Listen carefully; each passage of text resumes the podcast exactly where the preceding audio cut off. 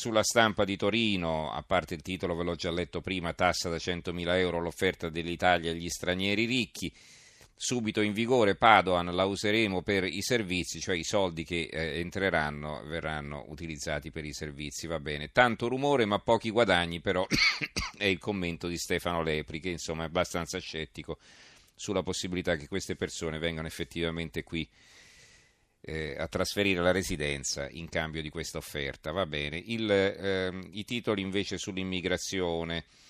Il giornale, follia del TAR, vietato espellere i clandestini spacciatori. Il TAR della Liguria ha dichiarato illegittimo negare il permesso di soggiorno a un extracomunitario condannato due volte per spaccio, senza valutarne i legami familiari. A fianco un altro titolo, pochi rimpatri, Unione Europea schizofrenica sugli immigrati, tra lassismo e rigore.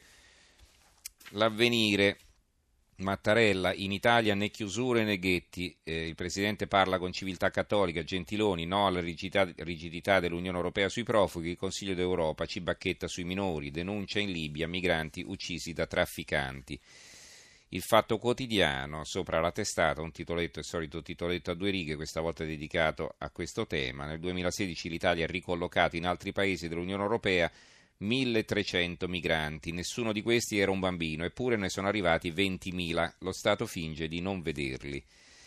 Libero, eh, ce lo dice l'Europa, cacciate i clandestini, la verità, l'Unione Europea, immigrati via, l'Italia ci vuole il mago, ennesimo intervento europeo a favore dei respingimenti, ma il nostro governo non ci sente.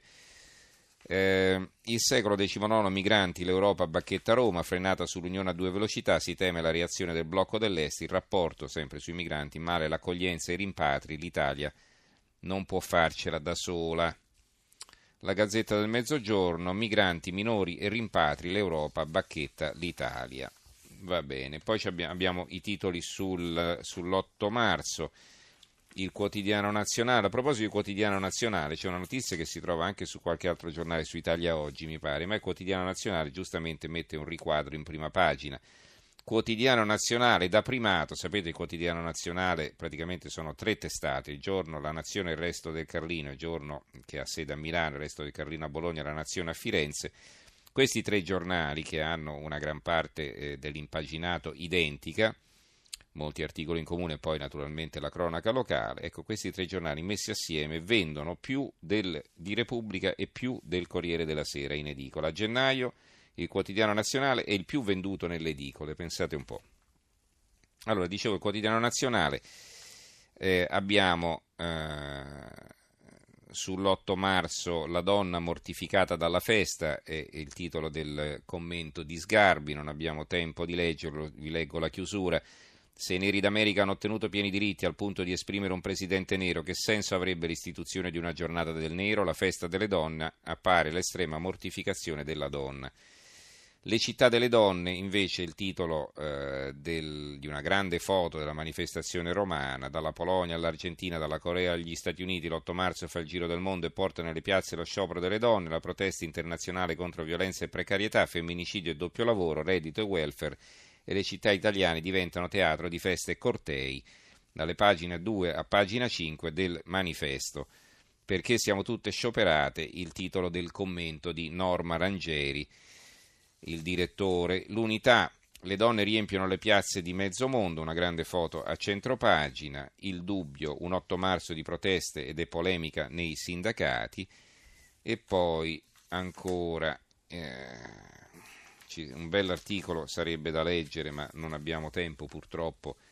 Sul foglio, la festa della donna, il coraggio di Patience che è fuggita dagli uomini di Boko Haram con sua figlia nella pancia. E però purtroppo non abbiamo tempo per darvene lettura. Eh, titoli sul terremoto, il Corriere dell'Umbria in carovana fino a Norcia per aiutare gli allevatori, un gruppo di agricoltori perugini in Valnerina con trattori e rimorchi carichi di foraggio il Corriere di Rieti, il liceo scientifico sportivo ha fatto il pieno, questo è, eh, ce ne aveva parlato ieri sera il, pres- il sindaco eh, di Amatrice Pirozzi, 20 gli iscritti al primo anno del nuovo indirizzo saranno ad Amatrice con il ministro Fedeli. E a Norcia con un carico di spettacoli di solidarietà dal Corriere di Viterbo, eh, i musici e gli sbandieratori di Viterbo dell'Associazione Culturale Pilastro domenica in trasferta in Umbria, quindi vedete il, iniziative così eh, estemporanei di solidarietà che partono un po' eh, da ogni, ogni, luogo d'Italia. Molte foto di Berlusconi da McDonald's, le vediamo su vari quotidiani, una foto abbastanza inconsueta. E poi, a proposito sempre di Berlusconi, inconsueta anche questa notizia sul secolo XIX, la svolta di Zagrebelski, riforme, ora si può fare l'intesa con Berlusconi. Brutte notizie invece dalla Gazzetta del Mezzogiorno, Peschici bomba al sindaco, esplosione a mezzanotte davanti alla casa, non mi spavento, una notizia che hanno solo loro e sulla quale noi sicuramente torneremo perché la Puglia da un po' di giorni è al centro di fatti abbastanza inquietanti. Allora, eh, ci fermiamo qui, ringrazio in regia Gianni Grimaldi, il tecnico Fernando Conti, redazione Giorgia Allegretti, Carmelo Lazzaro e Giovanni Sperandeo. Ricordo il nostro indirizzo di posta elettronica, tra poco in edicola chiocciolarai.it, scriveteci se volete avere informazioni sul Portogallo e noi ci risentiamo domani sera, linea al giornale radio con Alberico Giostra. Grazie a domani, buonanotte.